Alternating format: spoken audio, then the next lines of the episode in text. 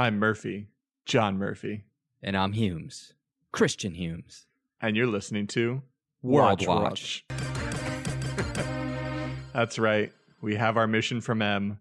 We're now setting off into the field, and we are covering James Bond for the next few weeks and beyond. And um, we are going to watch hopefully all the movies as much as we can. Uh, We're going to watch the, the first 10 books. We'll take Yeah. a break for Game of Thrones, and then we're going to come back and then do more. that is true. Yes, I think that is the plan, right? Yes. Um, so yeah, so I've I guess let's just break it in get into it as far as each of our personal I guess uh relationship with the material. Uh you know, let's start with you, Christian. How long have you known Bond? I mean, I grew up with James Bond, Pierce Brosnan, James Bond. I know at some point or another, my parents had like Sean Connery ones on, but I don't really remember anything about it. Uh, GoldenEye, one of my favorite games growing up, great video game.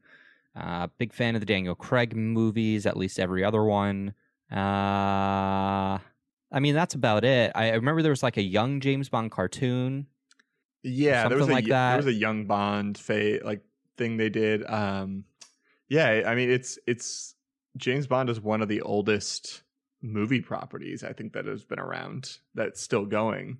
Um you know, and I think it's one of those things that it's pretty much set the uh I think the formula for a lot of action blockbuster movies. Mhm. Um, you know, I think this was a, this was the franchise that really kind of He's the proto super spy. He is the one. Yeah, but it. then you can also break that into superheroes, other types of other things. In Oh, which yeah. you have a plot. He laid the groundwork for a lot of modern fiction. yeah, yeah, which is I think a very interesting thing to do, and it's also interesting that we are kind of tying it into the original books by Ian Fleming because the books are a little bit are much different in a lot of ways than Yeah. some of these movies as we'll get to them. and they also show a lot of their time. I mean, this was written during the Cold War era, a lot of Red Scare, a lot of very uh, anti-Eastern things, a lot of anti-communist things, a lot of anti-Russian things, which although eerily feels very modern in many ways. um, also, a lot of like racist, sexist stuff. But I mean, it's a product of its time. Yeah, I mean, Ian Fleming was an old racist, homophobic, sexist man Right. that also I think was a decent, pretty good writer and knew how to. I think he captured the spy world pretty well. Yeah, and uh, uh, I mean, it, culturally speaking, he represents the way people felt. People were very xenophobic. People were very sexist back then, but it, it wasn't uh, looked at as anything other than what the norm was at the time. Yeah, You know, No, like I- today, he would stand out as like a, a villainous character with the way he describes people from other cultures uh, and countries. But like in the time, like everyone, that's just the way people were. Not to excuse it, but No, Yeah. I, yeah, yeah, it's it's we it's good to address who he is and what he sort of represented with his writing, which was an old way of thinking and and talking about the world and other people and Bond in some ways represents that. Um, but at the same time, I think also Bond represents, like you said, it, it represents a male fantasy in a lot of ways. of, oh yeah, uh, you know, but I, it's it is spoken in some not saying truth, but in the sense that spies have to infiltrate and become other people in in their own world. So Bond, by necessity, he has to be, you know, he has to infiltrate. He has to sort of uh, sneak into certain organizations. He has to seduce people, both men and women, with his charm or with his sexuality. It's it, that is something prevalent, I think, in reality, and we and we still see that today. You know, speaking of Russians or spies, it's like the whole thing with the NRA and the Russian spy, like that. That woman, Yeah. basically did that. What Bond does, yeah, it's insane. Um, I think what's most interesting about this, because we will talk about some of the books. Uh, I have just read this. I'm I'm going to read some of these. I'm not going to be able to read all of them, obviously, as we do this. Um, and we're primarily here talking about the movies, but it's nice to have those companion pieces. It's. F- I'm glad that I've read this and you've read this and seen it because it's the first book in the series. Royale. That's what we're, that's what we're talking about. Yeah, Casino Royale is the first book in the series, and it's also the first of the most modern Bond movies. So it's good because it's like nice to see how they updated the story and didn't bring along what they did bring along, what they didn't bring along. They surprisingly, for this being the first Ian Fleming book, and then and then sort of made sometime, you know, how many years later, uh, almost fifty years later, basically over fifty years. Uh, surprising, a lot of it is still there. Yeah, you know, structurally, um, with, between the book and the movie, which I think is I think really cool, and I think speaks to I think how interesting the book is. But obviously, then they update a lot of things and cut out a lot of the character aspects, maybe possibly, of Bond from the book to the movie. Um, but I think what makes this movie so great, I, I just want to say also, I love this movie. It's a top 10 overall movie for me, just in general. I liked it a lot. Uh, I especially liked seeing some of the actors I didn't realize were in it. Yeah, it's got a lot of great acting in it. Um, it's it's a really good. It's one of my favorite action movies overall. I think just the way this movie is directed by Martin Campbell, who I think is a really good director, despite directing Green Lantern right after this. Um, oh which, gosh, which that's kind of kind of knocked his career off a little bit, but he he directed two of the best Bond movies, which was this film Casino Royale and Goldeneye. Yeah. Um, so which are two really great action movies, and so he just has a really good way of handling the visual storytelling and making everything seem really clear. This was like in the in the age of Jason Bourne, when everything is so like uptight or up up close and and quick cutting and everything's just so jarring. Like a lot of the action sequences are smooth. You get these like big shots mixed in with sort of very quick stuff going on. But I think there's a lot of really really good stuff to watch here. So um, yeah, I, I had a blast rewatching this movie again. I really enjoyed the action, although I have to say some of the the one like long action sequence is one of the only times in the movie where it loses me. Uh, and that's just partially because that's like I think my least favorite thing about James Bond. Not that I don't like it, but I like I like the cunning spy stuff more than the high energy action stuff.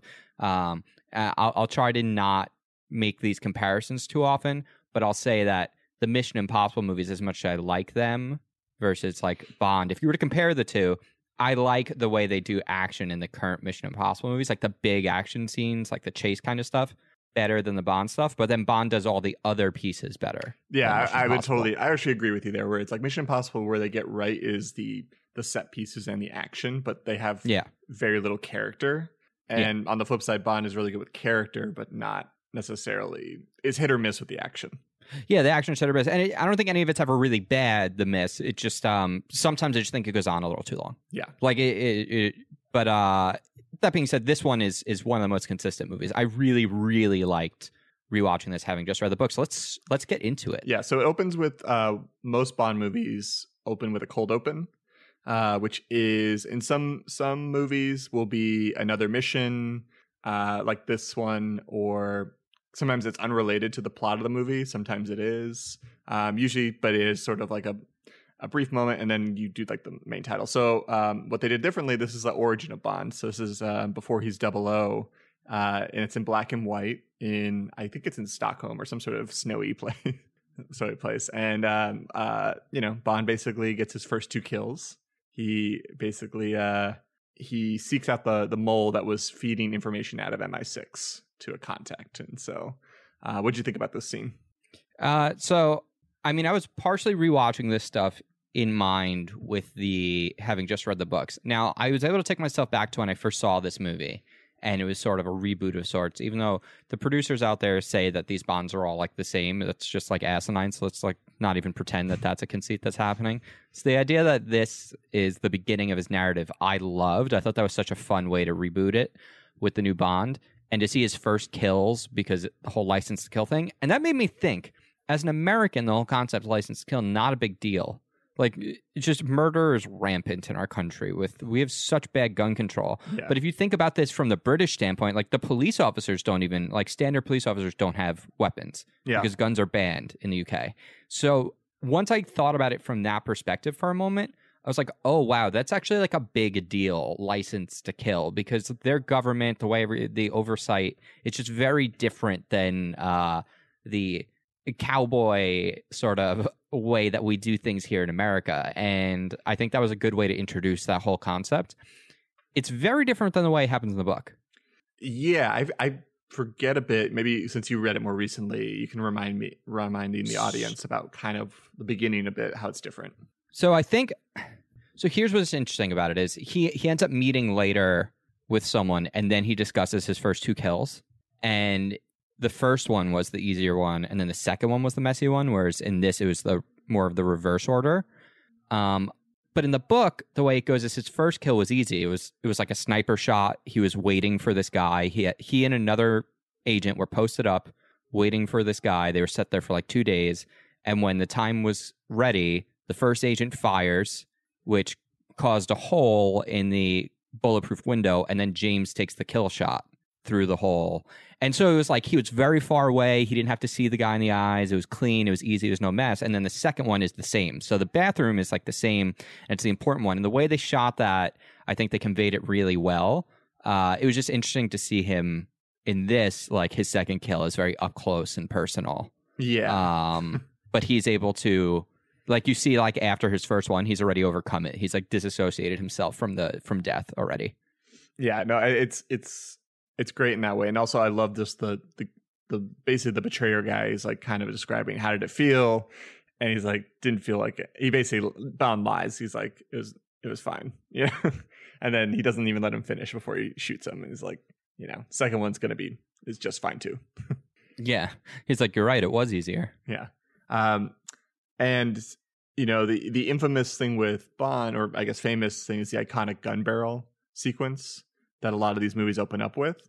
This one Yes. they naturally try to fit it in as to it makes sense because you're kind of like when you watch the other Bond films, you're kind of like, well, what is this? Like, w- what POV is this sort of opening for? And now it's like, oh yeah, it makes sense. So the guy was pulling a gun on him, and he hits him, he shoots him first.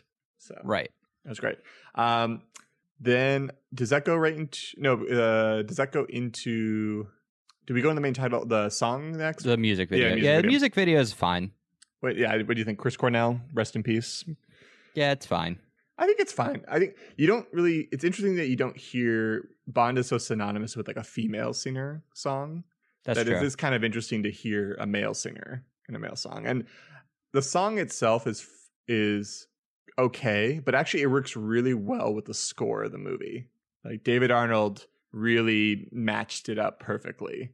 So when you actually re-listen to the song, you're like, oh, that's just like it fits perfectly in with the score. And I thought that's what's great about it. there were some things about the song intro that made me question like whether or not it's something they should continue to do. I know it's like a weird tradition, Well, it, it, but it feels so out of place now. Yeah, it stems from they used to have to do that. That was the old rules that all movies had to do. You had to put basically all your main above the line credits up front. Right. That's what George Lucas famously got in a lot of trouble for. Correct. Yeah. And so but I think they did a good job of making it their thing now. And yeah, it is kind of as an audience member, we're so used to now action up front and being you want to pace it really well and ha- having to sit through like a two and a half minute song like Yeah. right away kind of takes you out of it a bit. But I I don't know. I think it's a fun little thing. I think it could be done well. I, I honestly, and I could be totally wrong. I fully expect whatever the last Daniel Craig Bond movie is, like it'll probably be great. But I think whoever we get next, they're going to do a very more. I feel like the next Bond's going to be very modern and a lot more fun.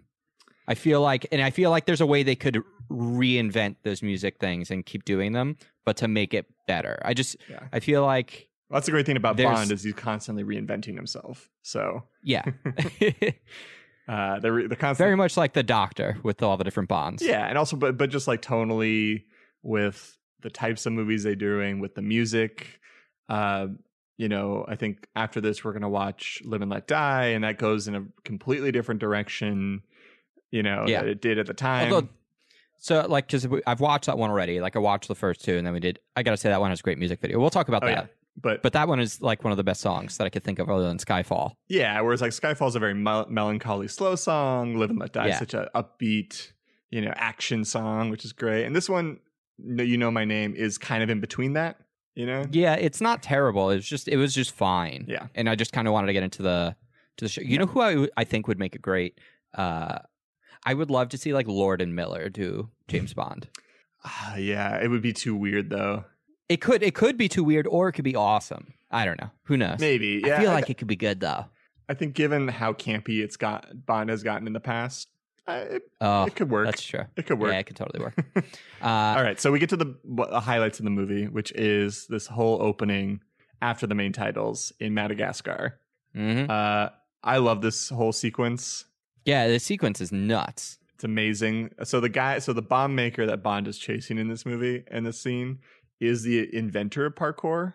Uh, like, What? Yeah, and so that's how that's that's kind of how the scene was born a bit, or like he's one of the inventors, I guess. Um, While I watch this, I'm like, oh, this is totally of its time.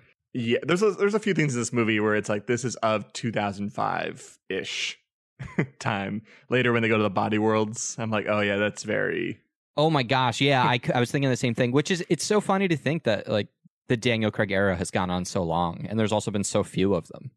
Yeah, I mean, there's been some gaps in between, but yeah, Bond has kind of been sometimes a travel log for things of both of time and place. Um, and yeah, so parkour was really big at this time. Also, uh, we'll get to it, but when they replaced Baccarat with Texas Hold'em, uh, that's another thing that was oh no, we're gonna, we're going to talk about that. So that's Yeah. one of the, the Okay. couple things that I really want to talk about. okay. That's Um, like one of that's like the biggest thing actually on my list. Yeah. If I'm going to be honest. Here. Anyways, uh, uh yeah, uh, action wise, this is a great scene. I just want to the one funny thing I point out. So like the scene opens with like the bomb maker. They're at this um like pit where a mongoose is fighting a snake, and Yeah. his like uh, Bond is kind of perched up high, like overlooking the situation, and his partner's kind of more down by where the bomb maker is. And when his like partner fucks up and like chases him and drops his gun and the gun fires, Bond is still just kind of standing there, just watching. and he doesn't actually start chasing him until the bomb maker is like out of the scene. So this stuff's not really in the book. Why do you think this was added to the story? Like, do we really do we need to introduce like the villains like this? I think so. I think you need again, it's it's balancing story with, you know, stuff that's going to wow the audience. And I think because of the notable feedback this scene, this whole sequence has gotten and how it's kind of still become a very iconic scene, uh, I think it's good to have this stuff kind of spaced in and out of the movies. Yeah, that's fair. That's fair. I mean, I enjoyed the whole thing.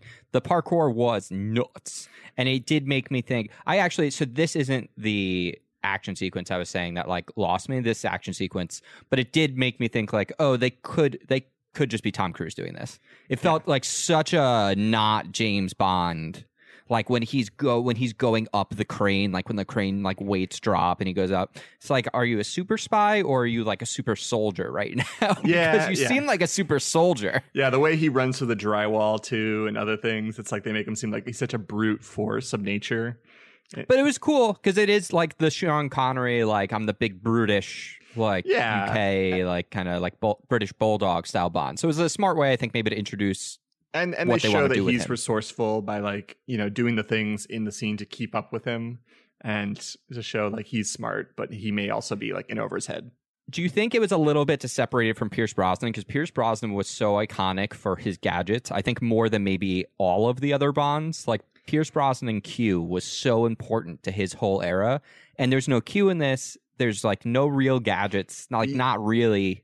Yeah, I think well I think this ties into being this being technically like the first Bond. Yeah. In a way. Like he's he's not molded yet. He's much more of a raw force. Whereas Yeah. like Brosnan is like smooth. He's like a smooth Yeah. action fig- hero. Um, that's why he does a lot of like when you when we go back and watch Goldeneye and stuff like that. He's like sliding around a lot and firing his gun. I can't wait to see that that movie. That's the one I think I'm most excited for coming up. Yeah, it's gonna be great. Um, but yeah, so but this is where we're seeing the early stages of Bond, where he's a brute character and he's just kind of he hasn't learned yet. And by the end of this movie, he learns a lot, and so that's I think that's I think that's why he's like this in the in the scene. Um, so he basically kills the bomb maker at the end of the scene. Uh, takes his phone though because he sees the message that he got. Um, then we cut back to uh, we have uh, M is reintroduced hmm uh, Judi Dench. Um, I like her assistant, the guy from he's in Game of Thrones.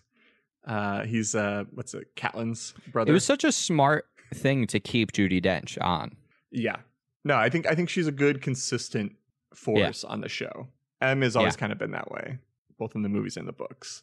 And so I think it's I think it's great. Um, but she's always she's a great actress and she's great in all the scenes she's in. um, so then and basically like yeah, so England is mad that Bond shot up an embassy, and he's you know disappeared. He breaks into M's house and uses her computer to search uh, where the message was sent from the phone, uh, and that brings him to the Bahamas. Yeah. But before that, we are introduced to Le Chiffre. Le Chiffre. Le Chiffre. Mads Mikkelsen. Mads Mikkelsen. Uh, so this was I haven't seen this movie. I saw this movie maybe once after it came out in theaters. Like I saw it in theaters and I saw it maybe one other time. Haven't seen it since then.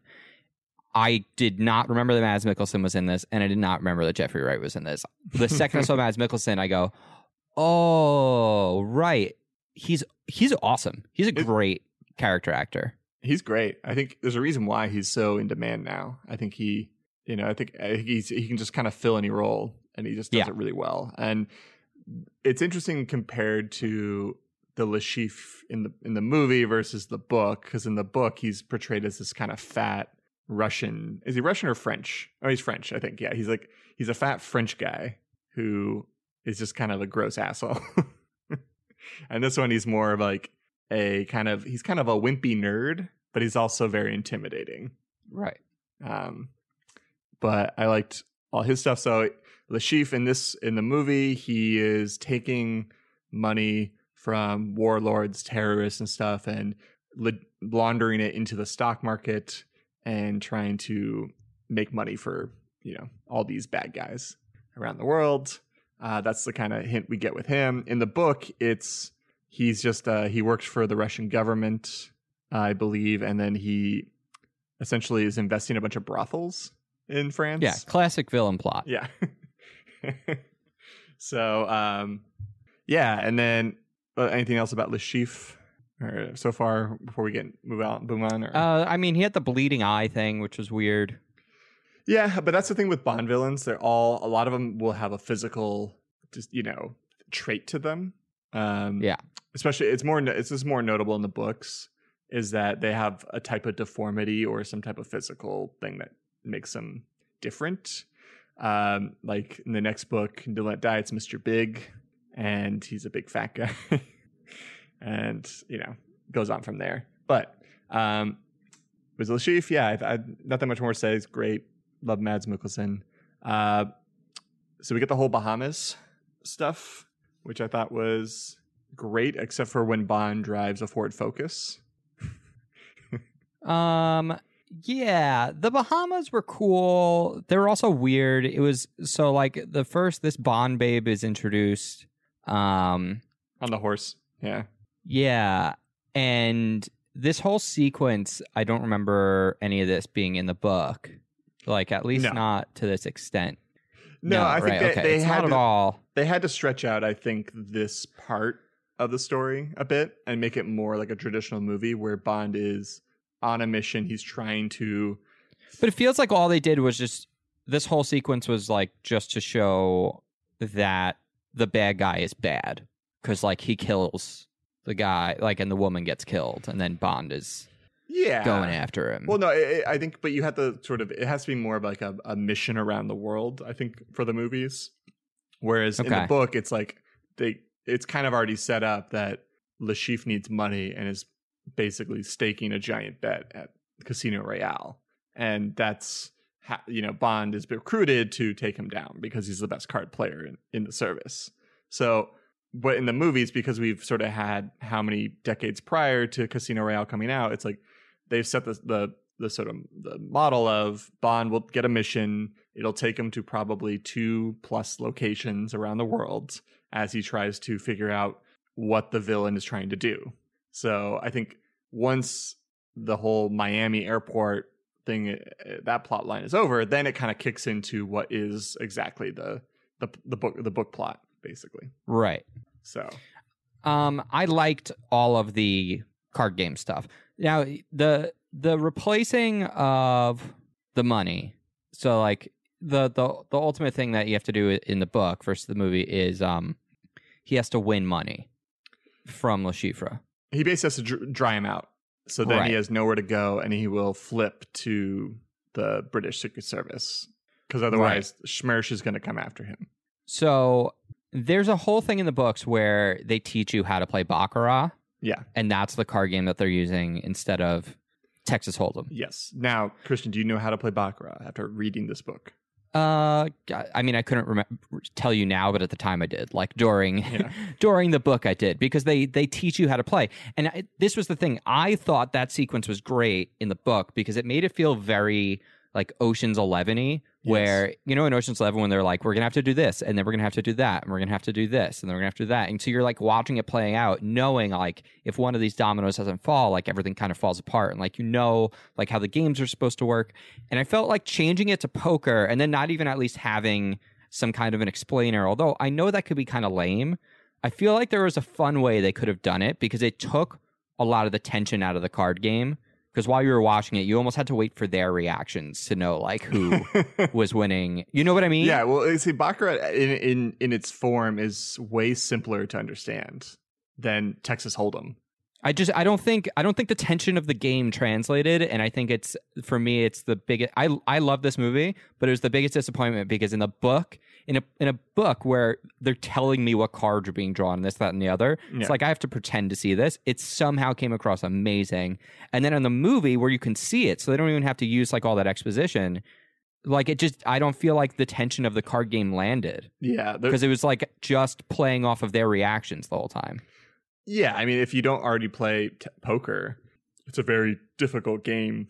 But I mean, I know how to play Texas Hold'em, and it's still like kind of watching it because like I didn't know every time what the hand, like what the river was. Like I, I was like, okay, well, what's on the table? Yeah, there was and a then part what where like all three of them like put down their cards and one keeps beating the other, and Right. and yeah, it, it was just for like everyone was like, but then and then you were waiting for the dealer to be like full house, full flush.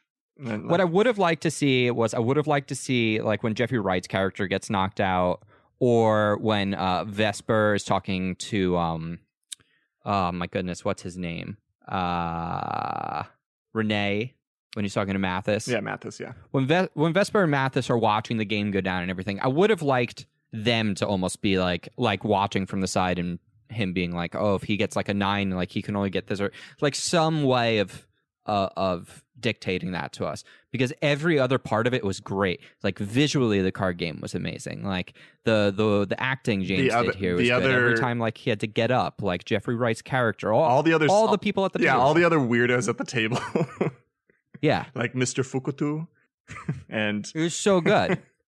yeah, it was it was it was really fun. And um, let's I guess dive into some of these other characters. So we got Vesper Lynd, played by Eva Green.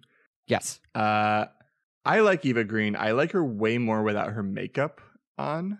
Like she Mhm. wears way too much eyeshadow for most of the time. So there's the scene where they're getting ready in the bathroom before the big game, and she looks fantastic. Well, it's she has makeup. She's she has makeup, but it's different. It's more mat- natural looking. That's yeah. You mean you don't want her made up like a doll? or like a goth goth doll. That's basically Sure.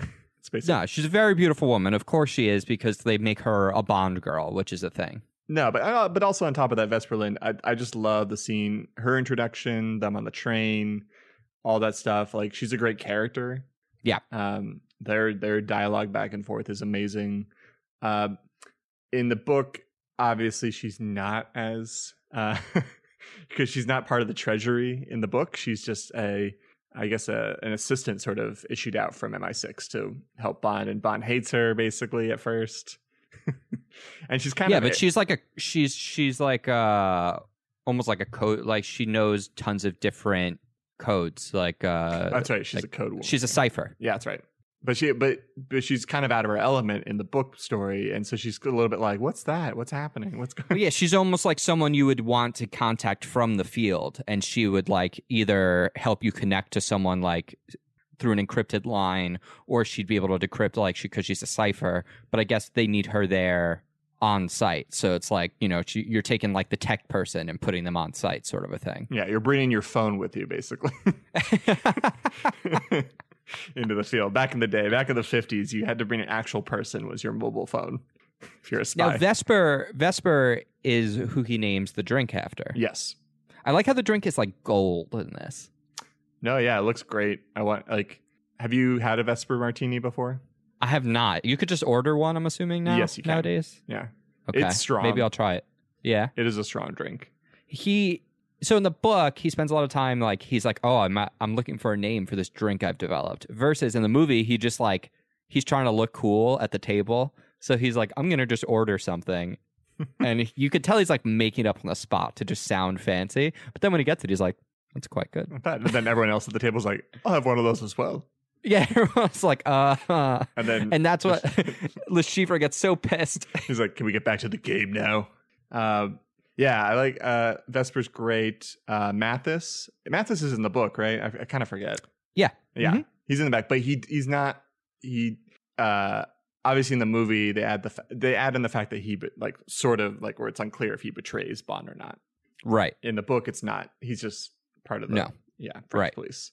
Um, then there's Felix, obviously Jeffrey Wright, Felix Leiter, who pops up a bunch both in the books and the movies. Um, I he's not really I, he didn't stand out to me in the book too much. Uh, he's not that big of a character in it, other than he obviously No. stakes you know Bond's game. Right. Um, he's like I love Jeffrey Wright. You know, both obviously we've done Westworld and yeah i had no idea he was in this i was so excited when i saw him as felix he's great in this. He's like, yeah, it's like Felix Leiter, brother from Langley. Yeah, I when he when he started talking to Bond, I was so pumped. Yeah, he's great. Um, there's another guy that's not in the in this in the movie, but in the book uh, that Bond befriends at the table. It's like a businessman, like an American businessman. Um, I don't know if I forget his name, but the only reason I say this is he comes up later in Goldfinger because he oh, he ropes Bond into Goldfinger, but he was introduced in Casino Royale because he was huh? he befriends As if- the table. As if like they were gonna do uh, a Goldfinger remake in the current. Maybe. That'd be funny. But yeah, basically, at the beginning of Goldfinger, he Bond runs into that guy again in Miami, and he's like, "Hey, this guy Goldfinger, he keeps like winning me at a card game. I think he's cheating. You want to help me out? Like, figure out what's Oh. going on." And That's how he gets roped into that. So, um, but anyways, um, yeah. So thinking, else, um, small moments I really liked. Um, the uh after Bond fights off those uh, African warlord guys. Um, Yeah. I love in this movie they show the aftermath, a lot of the action scenes. yes. Um, so much time in action movies, it's like you know the, the hero kills a bunch of people and then kind of leaves or cuts the next scene. And this one, they spend a lot of time on the repercussions of his actions Yes. which is great. So it's like him having to get rid of the bodies, and then also it's like him trying to get cleaned up and get back to the game. I, I loved all that stuff. And- Right. There's also the scene with M at the beginning, who's just like, "Are you kidding me? Like, American agent murders like unarmed man, sort of a thing." Yeah, Remember that scene? yeah. Well, it- That's when M's introduced. It's just like you never hear about James Bond getting in trouble. but he's kind of always getting in. He, you do actually. It is a very common thing. Like in the news? In the no, no, no, no, no, no, not maybe. Okay, oh, I, th- I thought you meant like in in like M never reprimands him. Like M oh, always. Oh no, M's always reprimanding him because he's a he's a fucking crazy agent. But I think when the newspaper's like MI6, like, well, it doesn't even say MI6, but it says like British agent uh, murders unarmed man, like unarmed suspect. It's like, ooh, not good. yeah it's like it's it's sort of like um bond is like uh like the avengers and he's he's been kept a secret for a Yeah, bit basically, yeah. but every now and then some news will leak out Basically. Um, and that's what she's trying to keep it under wraps but yeah it's it's usually seen, seen like that and both there's this there's the part where bond is cleaning himself up and then later there's that i think really nice uh shower scene. Not like a sexy shower scene like a sad shower scene with vesper and bond kind of sitting in the shower together because she's was so sort of freaked out by what she saw um in that fight so which i thought was great. Um i really like the moment where um after bond is he's knocked out of the game by Le Chiffre. You know, Mhm. he's all his money. He's like desperate and like I love how his he's he doesn't have more options left. He's like, I'm just gonna stab this guy, Yeah, it's nuts. and that's when Felix Leiter stops him. but it's like I was like, oh yeah, Bond. You know, Bond would do, like an agent would do that. He's like, I'm all out of options. I should just kill this guy. You know, if I if I can't take him in, I might as well just you know do do the uh, the crown a favor and just kill him. Yeah, I think um, you know, we should just I guess like the easiest way to break those down because there is a lot of um there's like three cutaways from the game where they go to they play in the game, they leave, they play the game, they leave, play and then it finally like resolves. So we should just go through those. So the first one, the first one is that the attack on James? No, well, uh, Chiffre is attacked by the warlord guys, and then James stops him, but then he has to f- clean himself up. Then there's the Right. second pause, which is uh, Bond is poisoned. Right. And that's by Le Chiffre? Yes, Okay. so he poisons himself Why didn't he just let Le Chiffre get killed? um, because they want because the thing is they wanted they needed They him want his alive. info.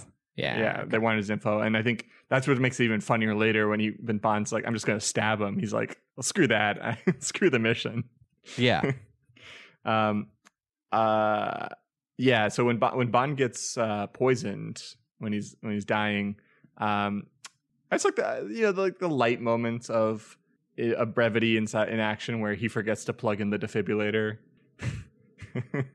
Well, I don't know if he forgot to plug it in as much as it just like the cable had come out. yeah it will popped out basically and he like, yeah, I don't think like, but that was nuts. Like watching him have to shock himself back. yeah and Vesper gets to save him and Yeah, um and then he like cut and then does the cut where he like is back to his normal self coming back to the table it was Yeah. great and then except he's like real sweaty. yeah and Le Chiffre just can't like say anything Yeah, I you know the thing I don't understand is he got soaked when he got into the shower with his suit on, and then he shows up with another suit on. he's he went through how many suits in this? I don't thing?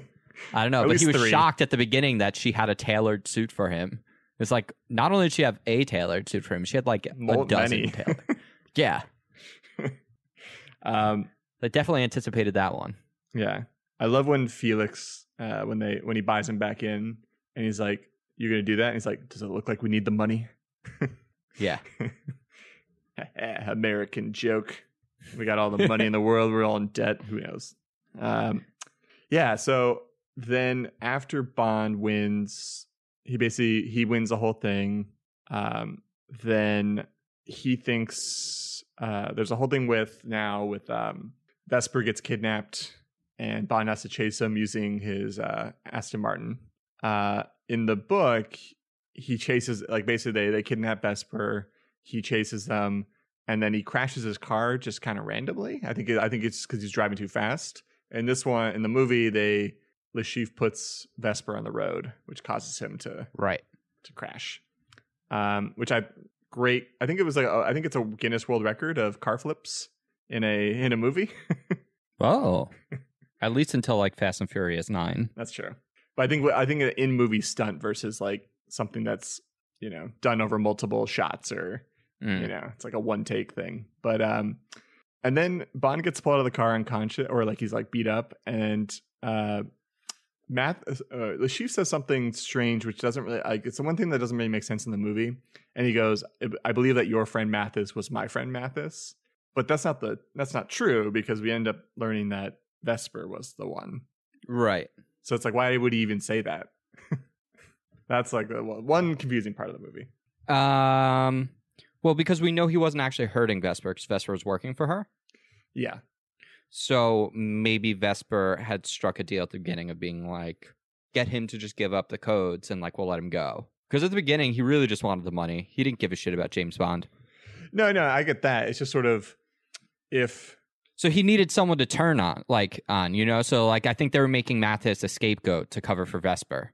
yeah, I. I, I get, it. but then It it's was like probably her plan. okay, but I guess I assume that like he he's not going to kill. I guess like I guess unless Bond in a theoretically gave up the code for Right. the money and then was let go, he would then go after Mathis and then not on Vesper or something. I guess. That's that's what I'm saying. Is that I think that was like the plan that they were setting yeah, up. it, it just felt a little weird in the moment because actually Uh, that- definitely it didn't actually feel weird in the moment because it kind of like you don't know Vesper's betrayed yet, Right. and so you're like, oh yeah, but then once you're like think about it, you're like, wait a minute, And then James Bond is naked 30 seconds later, and things are weird anyway. yeah, I mean this is a great scene that comes up where The- I could not believe this was in the book. yeah, like no- when I saw this in the movie, I'm like, this is twisted and sick and weird. And then when it was in the book, I was like, what? yeah, it's a great scene. It's very strange how they talk about like you'll no longer be a man. Like it's very like, yeah, know, I mean they make Le Chiffre very just, especially in the book. It's he's way. I think he's much more like sadistic. oh yeah, Um, in the movie, it's Mads Mikkelsen plays it much more.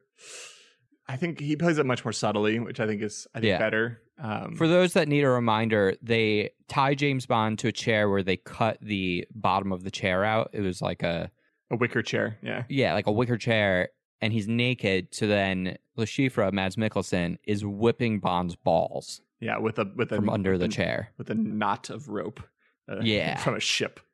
Uh, to which James will never give up the answer. Uh, at one point, he hears screaming in the other room, and he's like, "Oh, like you know, thinking about what they're doing to Vesper." Uh, and you know, Le Chiffre's like, "You know, I'll make you a deal. Like, if you tell me, I'll save her." And like, James still not going to do it. Uh, I thought it was funny when James is like, "To the right, to the right," and like he hits his right balls, and he's Yeah. like, starts laughing at him, being like, "Oh, I got you to scratch my nuts." yeah, it's it just kind of shows that like in the end, it's he Le Chiffre can't win, and Right. you know he's been trained to. This is his job is to die for the mission. Right. and stuff. And so, um, and just like in the book, uh, James is saved by uh, when an outsider comes in and shoots Le Chiffre. In the in the book, it's a Russian agent. Mr. White. Yeah, in the movie, it's Mr. White, but in the book, it's a, it's a Russian agent for SMERSH, which is the organization. It's like the their version of MI6. Um, and in in the movie, it's Mr. White who's the one that set up the meeting in the beginning and kind of is pulling the strings and is a, I guess a, a hint for Spectre is the Right. is the organization. Um, then in the book, though, uh, the agent burns his sig- signal, uh, his uh, symbol into Bond's hand. He doesn't. Right. He doesn't kill Bond, but he's like, "I'm going to bra- brand you." So if any of our agents ever run into you, we know that you've that you're you're an agent, and we'll kill you, basically. so, uh, which is great. I uh, I wish they did that a little bit, but that would have been too much. Yeah. and then, so after all of this takes place, uh, Bond is saved, just like in the books. He wakes up in the hospital. Um, you see him sort of being taken care of. Uh, he is recuperating over quite a long period. He falls in love with Vesper. Vesper, Yep. uh, who, after the whole thing happens with Mathis, when Mathis gets arrested, Yeah. um, James basically is saying to Vesper that like he wants out. Yeah, he's like, I don't want to be an agent anymore. I think it's Right. I'd rather be with you. And he, you know, I'll leave this profession for you. And Right. Yeah, I think some people, com- I think, complain about this part of the movie being a little too slow and a little long, um, because it kind of just starts to feel like a different movie. Uh, But it's important. yeah, no, I know. I think it, it, I think it is super important. I think, and it's also a nice change of pace um, for a lot of movies, especially a lot of action movies like like uh, of similar form, where you're just constantly building up to the climax, and it's kind of cool to see a movie in which you kind of have a a mini climax, and then there's sort of a, a second phase of the twist, um, which I thought was great. And the twist is that Vesper is, uh, you know, betraying Bond. Right. Which in the books, um, before the betrayal is found out, Bond, when he talks back with MI6, he tells them like that he thinks he's done. And they're like, why? And like they debrief him and everything. And he's saying how like it's hard to tell the good guys from the bad guys anymore and stuff like that. But then after all of this happens, he's just like, no, like I'm I'm back. His his heart's been hardened. Yeah, and um, in the book, you don't find out how she dies. It sounds like he kills her. Like he reads her note that she left him, and then he calls I think it- like the agency. Isn't it implied that she drowns? Like she drowns herself? it's really kind of hard to understand what happens. Yeah. But yeah, there are implications of that. Because her whole thing was like, oh, I could run, but they'll kill me, and like I could hide, and like I could try and take you with me, but like it all has bad outcomes. So she knew she just had to go away. Um, and he's he calls her a bitch, like he's pissed at her. Whereas the way this ends, so there's the huge, amazing chase scene. They're in um, Venice. Venice, and there's this whole great, great, great, great, great, great sequence where one of the buildings gets blown up. Bond shoots out the uh, Yeah, it's it's under renovations, and he it's he destroys like the things keeping it afloat, and so it starts to Right. sink into the uh the sea, basically. Correct, correct, and it's really cool watching the building go under. But there's this weird sequence where she's in a cage.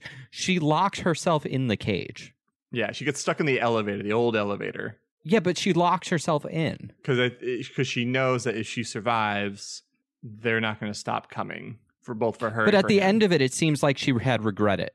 I think she did. No, I think I think she's what what she realizes is that if she had just given over the money to that that eye patch man Gettler, um, and they had just and everything would have gotten away, like sh- she would have at least had maybe done her deed and and would have been absolved of what Right. she was doing. But because Bond interrupted it, it's kind of like, well, now it's like we're fucked. Like, well, now it's like Correct. everything's screwed up. Now I'd like, there's no out for me other than dying. Right. So because now Bond's gonna basically either kill me or turn me in, or the you know this group, Mr. White's group, is gonna come kill me.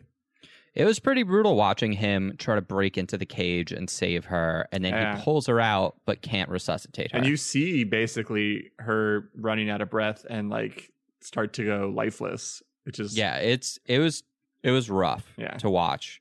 Um, and then there's also that shot of Mr. White who has the real briefcase. Yep. And he's watching it over. Um, Yeah. Quick thing about the cool house seeking, uh, sinking. Uh, it was actually a model, a miniature uh, that they shot. You know, like, and then they CGI'd it into the act like real sort of place Oh, where it that's should awesome. been. Yeah. So great uh, reminder that modeling and uh, physical miniatures are uh, still an a okay thing to do in movies. Everything doesn't have to be in a computer. Yeah.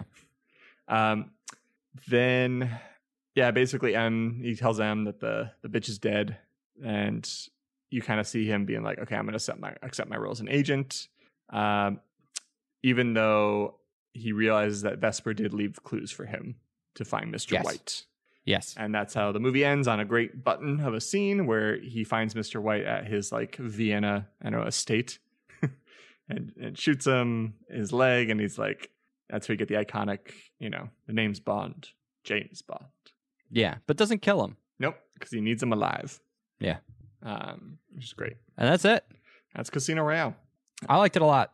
Yeah, no, I think this is definitely the best, if not one of the best Bond films. So I warn you, Christian, that from the next few on out are going to be a little strange.